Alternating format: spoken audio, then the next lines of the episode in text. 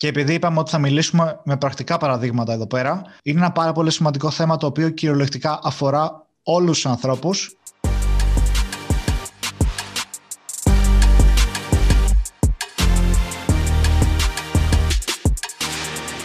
Γεια σας και καλώς ήρθατε σε ένα ακόμα Business Talks. Είμαι ο Δημήτρης και όπως πάντα έχω μαζί μου τον Χάρη και τον Άλεξ. Καλησπέρα παιδιά. Καλησπέρα σε όλους. Καλησπέρα και από μένα. Σήμερα θα πούμε ένα θέμα το οποίο θέλαμε από την αρχή κυριολεκτικά που ξεκίνησε αυτό το κανάλι να μιλήσουμε γι' αυτό. Είναι ένα πάρα πολύ σημαντικό θέμα το οποίο κυριολεκτικά αφορά όλους τους ανθρώπους. Δεν μπορώ να φανταστώ ούτε έναν άνθρωπο που δεν τον αφορά αυτό το θέμα και είναι η σωστή διαχείριση των οικονομικών μας. Και μιλάμε για προσωπικά οικονομικά, έτσι. Ε, όχι για οικονομικά επιχειρήσεων, όχι για οικονομικά οργανισμών. Μιλάμε για τα οικονομικά του κάθε ανθρώπου, του κάθε έναν από εσάς που μας ακούει αυτή τη στιγμή και εννοείται ε, συμπεριλαμβανομένων και των ίδιων μας των εαυτών, έτσι. Για όλους είναι αυτό το θέμα. Οπότε πάμε να ξεκινήσουμε. Και πάμε να μπούμε κατευθείαν στο θέμα, γιατί όλοι ξέρουμε το πόσο σημαντικό είναι να διαχειριζόμαστε σωστά τα οικονομικά μας. Δεν χρειάζεται να πούμε πάρα πολλά λόγια γι' αυτό. Η οικονομική παιδεία είναι πάρα πολύ σημαντική και πιστέψτε με, είναι κάτι το οποίο μπορεί να αναπτυχθεί. Ο καθένας μπορεί να αναπτύξει την οικονομική του παιδεία.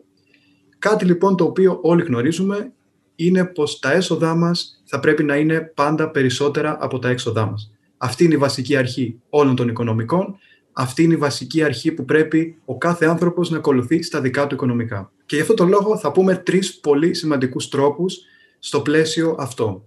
Όσον αφορά τα έσοδα λοιπόν, είναι πάρα πολύ σημαντικό να έχεις πολλές ροές εισοδήματος. Είναι ένα στατιστικό που είναι πολύ ενδιαφέρον, είναι πως οι πλούσιοι κατά μέσο όρο έχουν 7 διαφορετικές πηγές εισοδήματος. Και τι εννοώ όταν λέω πηγές ή ροές εισοδήματος; Πάρτε για παράδειγμα τη δουλειά σας. Η δουλειά είναι μια ενεργητική πηγή εισοδήματος. Τι σημαίνει αυτό; Το ότι πρέπει να ενεργήσεις και ως αντάλλαγμα για την ενέργεια και το χρόνο που σπαταλάς σου δίνουν πίσω κάποια χρήματα. Είναι ο γνωστός σε όλους μας μισθός. Εκτός όμως από την ενεργητική πηγή εισοδήματος, υπάρχουν και πολλές παθητικές ε, ροές εισοδήματος και αυτές είναι πάρα πολύ σημαντικές. Γιατί είναι σημαντικές; Είναι για δύο λόγους. Ο πρώτος λόγος είναι ότι εκ των πραγμάτων κανείς δεν μπορεί να έχει πολλές ενεργητικές πηγές εισοδήματος. Ο χρόνος που έχουμε όλοι είναι περιορισμένος, η ενέργεια που έχουμε δεν φτάνει για να έχουμε δύο και τρεις δουλειές και να μπορούμε να αποδίδουμε σε αυτές για μεγάλο χρονικό διάστημα και δεν έχει και νόημα μεταξύ μας γιατί πρέπει να ζήσουμε κιόλας. Οπότε αυτός είναι ένας λόγος. Και ο δεύτερος λόγος και πολύ σημαντικός είναι ότι είναι πιο σταθερές.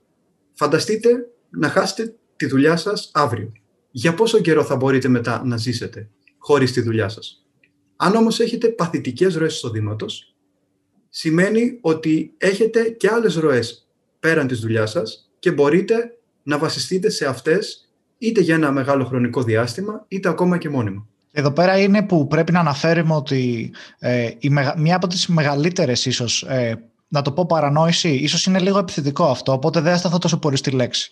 Αλλά είναι το ότι πολλοί άνθρωποι πιστεύουν ότι η κύρια δουλειά που μπορεί να έχει κάποιος, αυτό που λέμε το κλασικό οκτάωρο, ότι είναι το πιο ασφαλές πράγμα που μπορεί να κάνει. Ε, Παρ' όλα αυτά, άμα κάτσουμε και υπολογίσουμε λίγο τους αριθμούς, θα δούμε ότι ε, όχι μόνο ασφαλές δεν είναι, αλλά ίσως είναι και ένα από τα πιο επικίνδυνα πράγματα. Και μην παρεξηγηθούμε.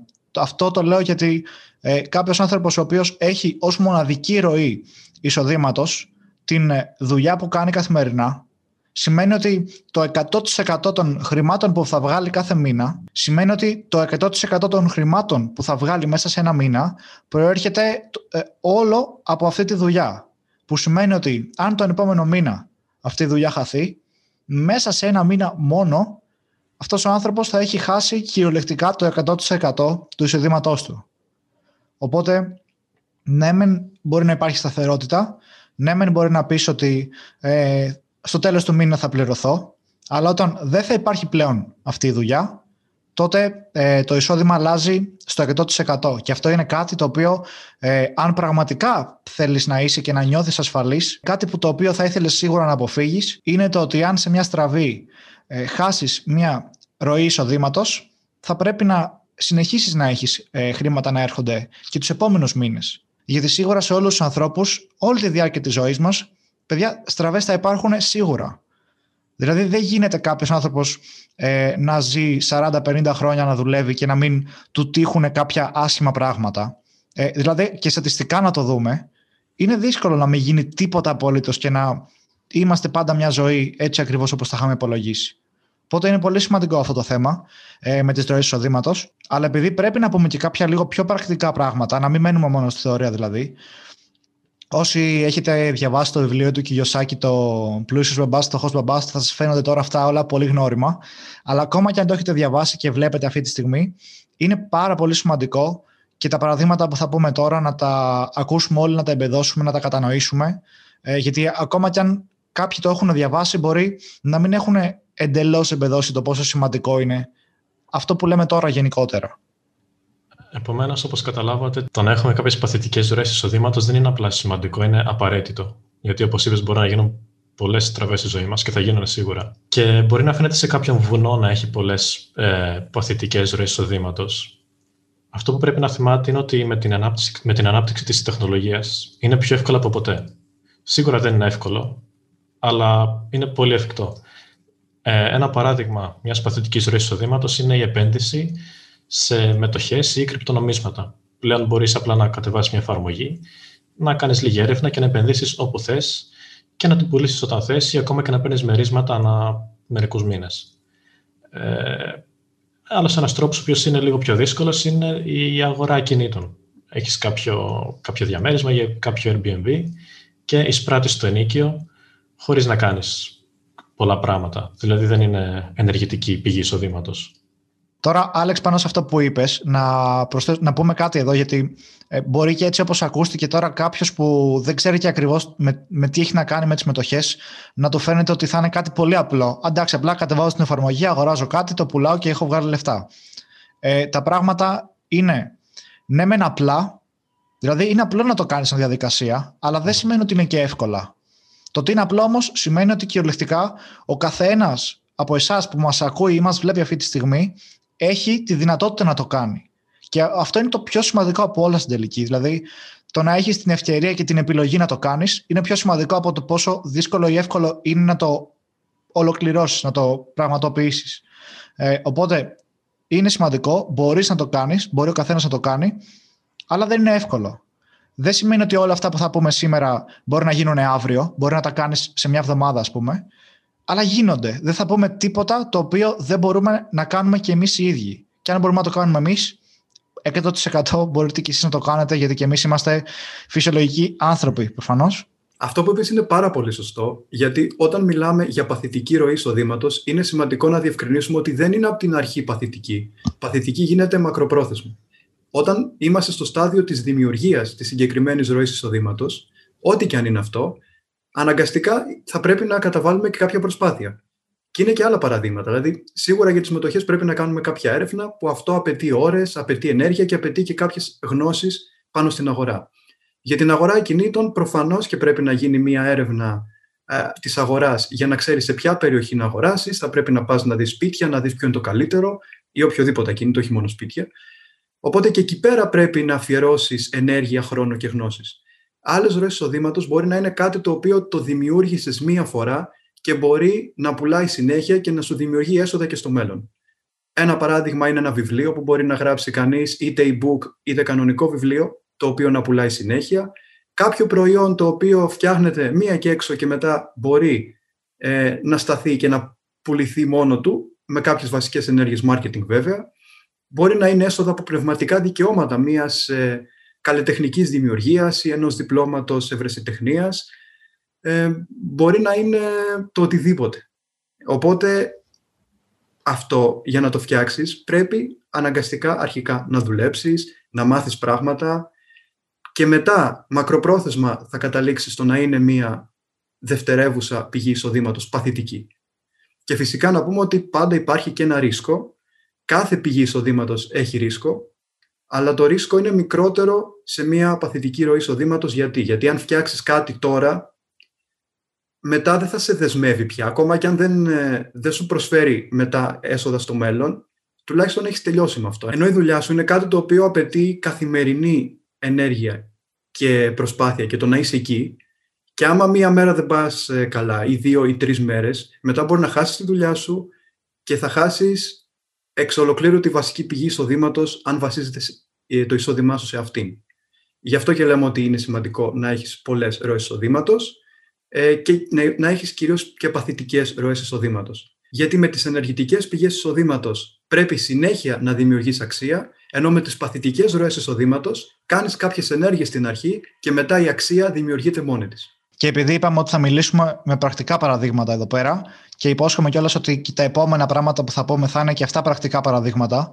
Ε, Όποιος δεν έμεινε καλυμμένος από τα παραδείγματα ε, παθητικών εισοδημάτων που είπαμε τώρα, μπορεί να μην γουστάρει, ρε παιδί μου, να ασχοληθεί με τις μετοχέ. Εντάξει, δεν χρειάζεται όλοι να μπουν τώρα στο χρηματιστήριο.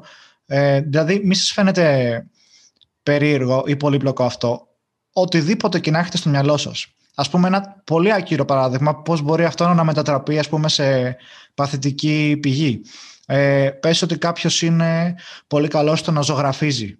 Είναι ένας εξαιρετικός ζωγράφος. Πολλοί μπορεί να σκέφτεσαι τώρα ότι OK, μπορεί να ζωγραφίζει και να τα πουλάει, άρα πάλι, πάλι θα πρέπει να δουλεύει. Εγώ σου λέω ότι μπορεί να δουλέψει μια φορά και να φτιάξει ένα βίντεο ή, ή ένα course, ένα online course, στο οποίο θα λέει ότι κοιτάξτε τι κάνω εγώ και τι με έχει βοηθήσει, κοιτάξτε τις τεχνικές που κάνω για να ε, ζωγραφίζω καλύτερα, το φτιάχνει μία φορά και μετά άλλοι άνθρωποι που θα τους αρέσει η δουλειά του και θα θέλουν να μάθουν μπορεί να αγοράζουν αυτό το βίντεο και να παίρνει ο άνθρωπος αυτός, να κερδίσει αυτός ο άνθρωπος παθητικά χρήματα. Και τώρα έδωσα τελείως άκυρο παράδειγμα, μια ζωγραφική ας πούμε. Οπότε πάρτε οποιαδήποτε δεξιότητα, να το πούμε, ενδιαφέρον, το οποίο αρκεί να είστε καλύτεροι από το μέσο άνθρωπο, εξελίξτε το και πουλήστε το. Και έχετε μια παθητική ροή εισοδήματος. Τόσο απλά. Αλλά τόσο δύσκολα ταυτόχρονα. Νομίζω το παράδειγμά σου ήταν άψογο. Ήταν ακριβώς αυτό που είπα, ότι δουλεύεις πάνω σε κάτι μία φορά και μετά αυτό επειδή δίνεις συνεχόμενα αξία σε πολλούς ανθρώπους, σου φέρνει και ένα εισόδημα χωρίς να χρειαστεί να ξαναδουλέψεις. Ακριβώς, ακριβώς. Και σε αυτό το σημείο να περάσουμε στη δεύτερο, στο δεύτερο παράδειγμα μας, το οποίο τώρα βγαίνουμε από, το, ε, από τη συζήτηση ενεργητικό παθητικό εισόδημα και πάμε πάλι ξανά σε κάτι ακόμα πιο πρακτικό.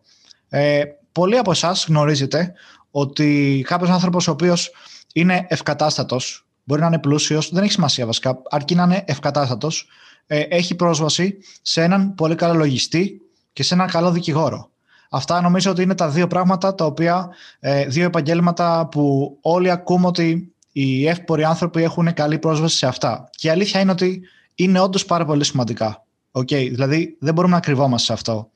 Ε, το θέμα ποιο είναι τώρα ότι πλέον επειδή ζούμε ακριβώς σε αυτό το τεχνολογικό κόσμο που ο καθένας μπορεί αυτή τη στιγμή να αγοράσει μια μετοχή από το κινητό του, ενώ παλιότερα έπρεπε να παίρνει τηλέφωνο το χρηματιστή και να μιλάνε μια ώρα και να στέλνουν χαρτιά υπογραφές το ένα το άλλο για τη μετοχή και άντε για. Και τώρα μπορεί ο καθένας να το κάνει αυτό από το κινητό του. Ακριβώς με τον ίδιο τρόπο μπορεί κάποιος πλέον να κάνει και τη φορολογική του δήλωση από το κινητό. Και όχι μόνο αυτό, αλλά γενικότερα να έχει καλές φορολογικές υπηρεσίες από το κινητό του. Και αν δεν γνωρίζετε για ποιο πράγμα μιλάω, αναφέρομαι σε μια νέα καινοτόμα εφαρμογή η οποία είναι ελληνική και είναι από Έλληνα λογιστή και λέγεται Παρασκευάς.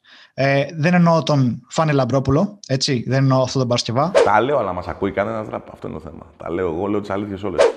Εννοώ τον Παρασκευά Φορολογά. Οπότε αυτή τη στιγμή μπορείτε να δείτε στην οθόνη σας, όσοι μα όσοι μας βλέπετε από YouTube, την εφαρμογή του Παρασκευά Φορολογά.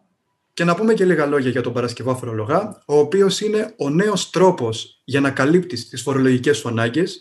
Και παιδιά, πιστέψτε με, δεν υπάρχει άνθρωπος που να μην έχει φορολογικές ανάγκες. Όλοι μας είμαστε πολίτες και όλοι μας είμαστε φορολογούμενοι. Και είναι ένα θέμα το οποίο μας αφορά πάρα πολύ.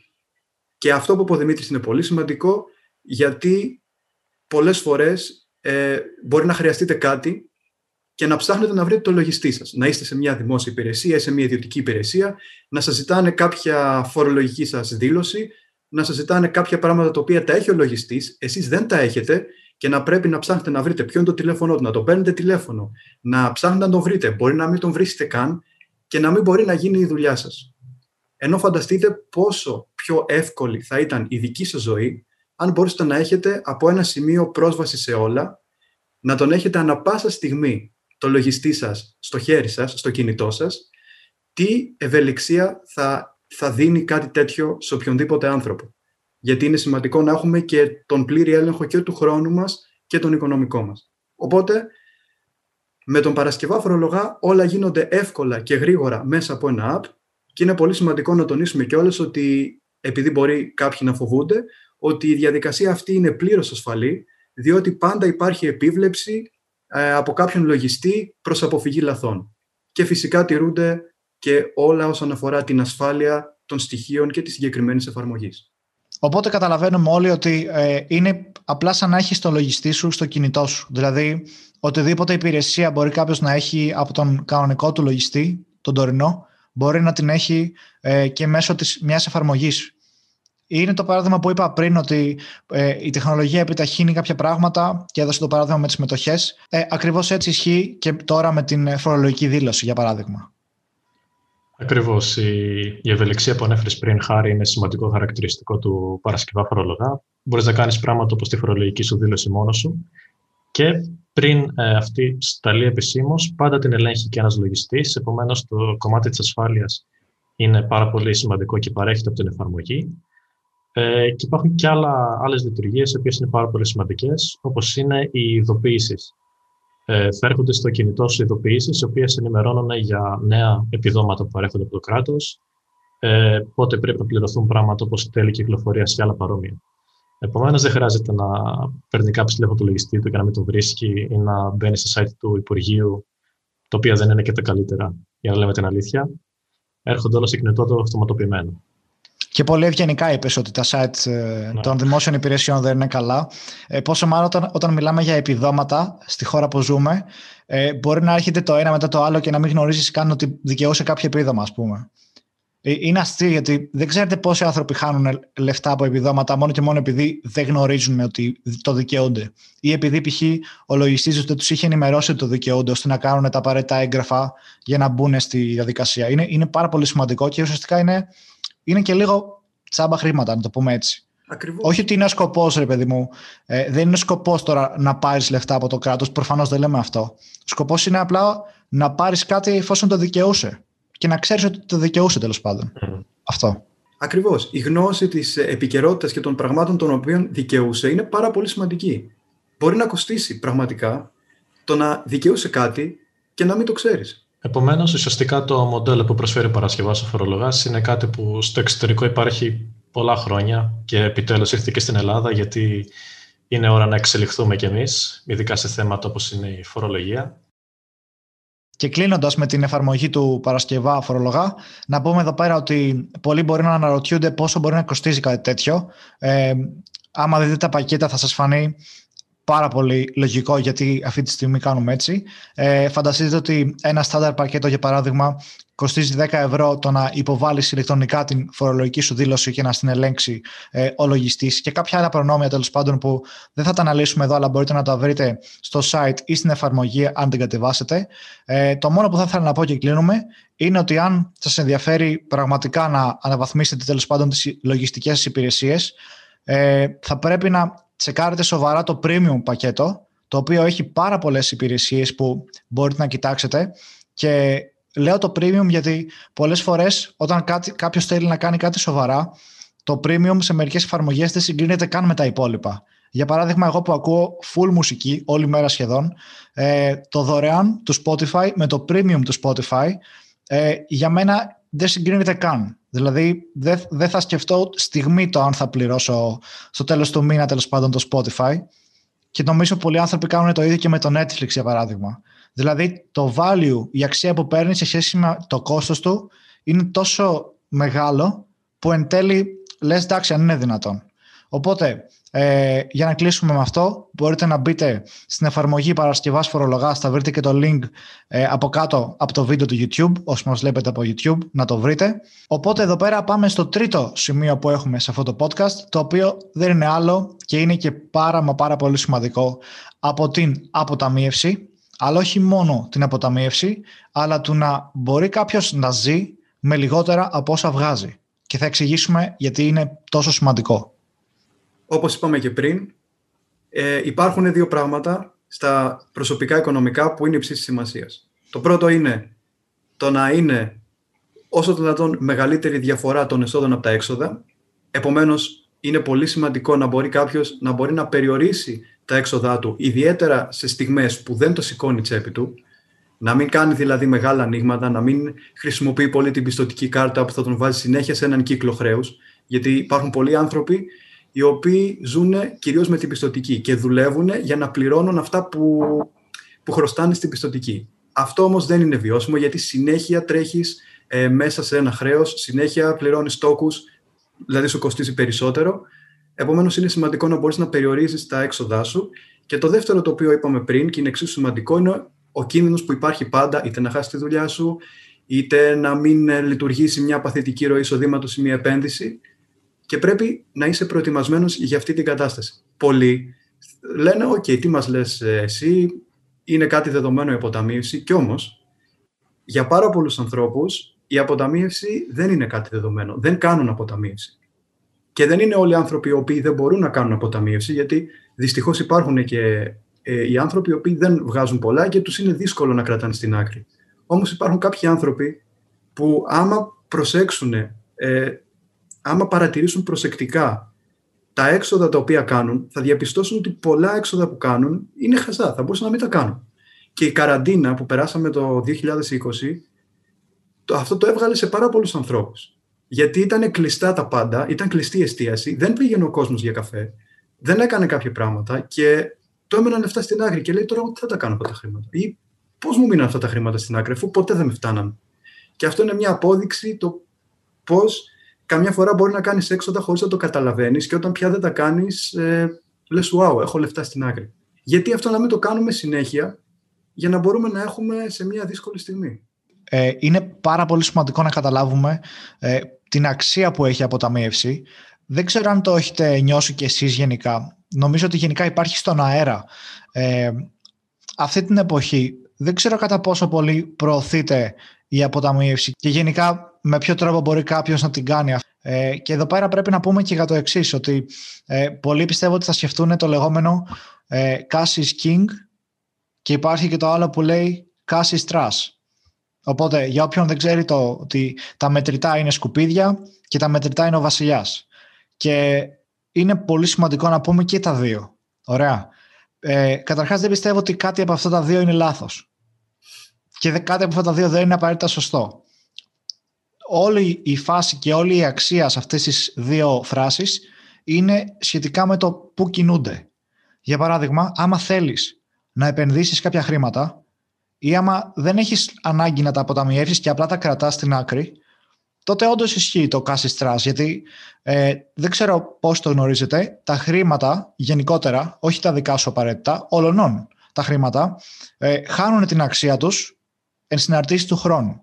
Αυτό σημαίνει ότι για κάθε χρόνο, ας πούμε κάθε έτος που περνάει, εσύ αν έχεις 10 ευρώ στην τσέπη σου, αυτά τα 10 ευρώ το 2022 θα έχουν χαμηλότερη αξία από ό,τι έχουν σήμερα. Το 2025 θα έχουν ακόμα χαμηλότερη αξία και το 2030 θα έχουν ακόμα χαμηλότερη αξία. Οπότε καταλαβαίνεις ότι ε, αν μιλάμε για ένα μεγάλο ποσό, το οποίο π.χ. θέλεις να αποταμιεύσεις για να πάρεις μια καλύτερη σύνταξη, θα έχεις χάσει τόσο μεγάλη αξία των χρημάτων σου, μόνο και μόνο από, το, από τη φθορά που προκαλεί ο χρόνος στο χρήμα, που θα είναι σαν να έχεις χάσει ένα μεγάλο ποσό. Και αυτό όντως θα είναι πρόβλημα για σένα, και αυτό συμβαίνει λόγω του πληθωρισμού. Όσο δεν ξέρετε τι είναι ο πληθωρισμός, έχουμε γράψει και ένα σχετικό άρθρο στο Business Review. Χτυπήστε στην Google τι είναι ο πληθωρισμός, λογικά θα, θα μας βρείτε κάπου εκεί. Ε, οπότε είναι σημαντικό αυτό να το γνωρίσουν όλοι κυριολεκτικά, γιατί πολλοί άνθρωποι δεν το ξέρουν.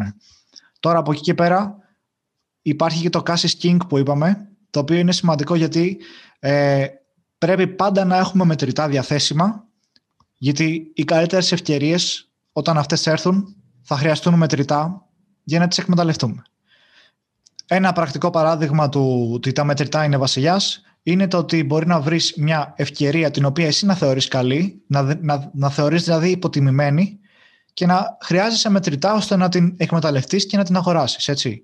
Είτε αυτή η ευκαιρία είναι μια υποτιμημένη μετοχή, την οποία θες να αγοράσεις τώρα για να την πουλήσεις πολύ πιο ακριβά σε 2-3 χρόνια, είτε αυτό είναι ένα αντικείμενο που κάποιος μπορεί να πουλάει φθηνά για τον οποιοδήποτε λόγο και εσύ να θέλεις να το αγοράσεις. Οπότε ε, και οι δύο φράσεις αυτές έχουν νόημα ανάλογα με το πού και πώς τις χρησιμοποιούμε.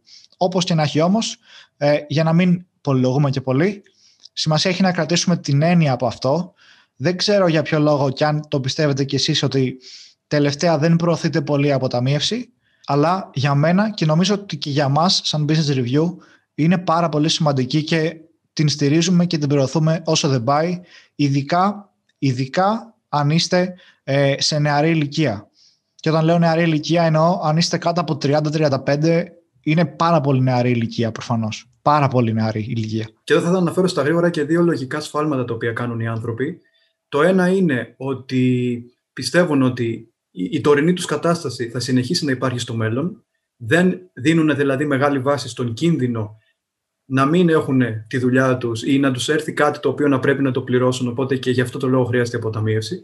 Και το δεύτερο σχετίζεται με αυτό που είπες με το Cassis King ή Cassis Strass. Πολλοί αντιμετωπίζουν με υπερβολικό συνέστημα τα χρήματα. Και αυτό είναι ένα λάθος. Τα χρήματα, παιδιά, είναι ένα εργαλείο, είναι ένα μέσο.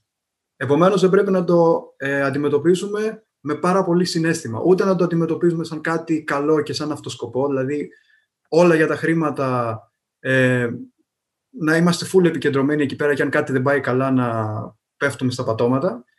Ούτε βέβαια να θεωρούμε το χρήμα σαν κάτι κακό και να το απεχθανόμαστε σε φάση όποιος έχει χρήμα είναι άπλιστος ε, και να το αποφεύγουμε. Πρέπει να κρατάμε μια ουδέτερη στάση απέναντι στα χρήματα και να προσπαθούμε να τα διαχειριστούμε με τον καλύτερο δυνατό τρόπο για να μπορέσουμε μετά στο μέλλον να τα αξιοποιήσουμε, για να τα χρησιμοποιήσουμε σαν αυτό που πραγματικά είναι, δηλαδή ένα εργαλείο που θα μας βοηθήσει να επιβιώσουμε αρχικά και μετά να εκπληρώσουμε και όλες τις υπόλοιπες ανάγκες μας συναισθηματικές και υλικές. Νομίζω συμφωνούν όλοι με όλα όσα αναφέρατε, αλλά φυσικά αν κάποιος διαφορεί με κάτι, τότε μπορεί να μας το πει στα σχόλια και να ανοίξουμε έναν ωραίο διάλογο. Ξέρεις ε, με τι μπορεί κάποιος να διαφωνεί, το, το οποίο... Έχουμε personal finance κανάλι. ναι, στο Discord, σωστά. Πιστεύω ότι κάποιοι μπορεί να διαφωνήσουν πολύ με το κομμάτι της αποταμίευσης και ήδη έχω δει κάποια σχόλια μπροστά μου, ακόμα και αν δεν έχει βγει καν ακόμα το βίντεο πάνω. Θα έχω δει τα σχόλια. Ε, ναι. Είναι δεν είπα για... Όχι, δεν το είπα για το πληθωρισμό. Το είπα με τη λογική ότι okay, ζούμε σε μια δύσκολη εποχή και δεν είμαστε κι εμείς τυφλοί, έτσι. Δεν... Εννοείται ότι υπάρχουν άνθρωποι οι οποίοι περνάνε δύσκολα, οι οποίοι δεν μπορεί να βγάλουν πέρα ούτε το μήνα τους. Και είναι λογικό όταν αυτοί οι άνθρωποι ε, είναι βαθιά χωμένοι μέσα σε αυτή τη λούπα και τον κύκλο να, να ακούσουν αυτό το πράγμα για την αποταμίευση και να, και να νευριάσουν έτσι και να πούνε τι λένε τώρα αυτοί, τι λένε τα παιδάκια τώρα ας πούμε. Δεν ξέρουν τι σημαίνει πραγματικότητα. Ξέρουμε. Πίστεψέ με. Αλλά ποιο είναι το θέμα ότι δεν μπορείς όλη σου τη ζωή να είσαι εγκλωβισμένος σε αυτή τη λούπα και να μην κάνεις κάτι γι' αυτό. Δηλαδή, ναι, OK, okay, θα πεις ότι πώς να αποταμιεύσω εσύ, εδώ καλά-καλά δεν βγάζω τους λογαριασμούς το μήνα. OK, okay, θα είναι έτσι για όλη τη ζωή όμως. Δηλαδή, βλέπεις και τα υπόλοιπα 10, 20, 30 χρόνια να είναι έτσι; Δεν πρέπει κάτι να προσπαθήσεις να αλλάξεις δεν το λέω αυτό ούτε επικριτικά ούτε με κακία. Έτσι. Το λέω ώστε αν κάποιος όντως το σκεφτεί και πάει κάπως έτσι η κουβέντα, να το σκεφτεί για τον εαυτό του τον ίδιο. Γιατί η αλήθεια είναι ότι δεν μπορεί κανείς να βοηθήσει τον άλλον άμα ε, ο ίδιος δεν θέλει να βοηθήσει τον εαυτό του πάνω σε αυτό. Και υπάρχουν πάρα πολλοί άνθρωποι οι οποίοι ήταν ακριβώς σε μια τέτοια ε, λούπα, ήταν ακριβώς σε μια τέτοια κατάσταση και κατάφεραν να ξεφύγουν από αυτή την κατάσταση.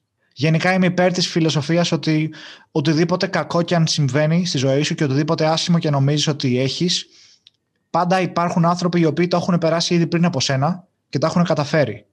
Οπότε, αν υπάρχει ακόμα και ένας άνθρωπος που έχει περάσει από τη θέση που είσαι και τα κατάφερε, τότε δεν πρέπει να απελπίζεσαι και τότε είναι σημάδι ότι μπορείς και εσύ να το κάνεις αυτό το πράγμα. Και αυτό ήταν το point μου σε αυτή, την, ε, σε αυτή τη σκέψη. Έτσι είναι, ακόμα και αν δεν ευθύνεσαι καθόλου για την κατάσταση στην οποία βρίσκεσαι, έχεις την απόλυτη ευθύνη για το πώς θα διαχειριστείς τη συγκεκριμένη κατάσταση.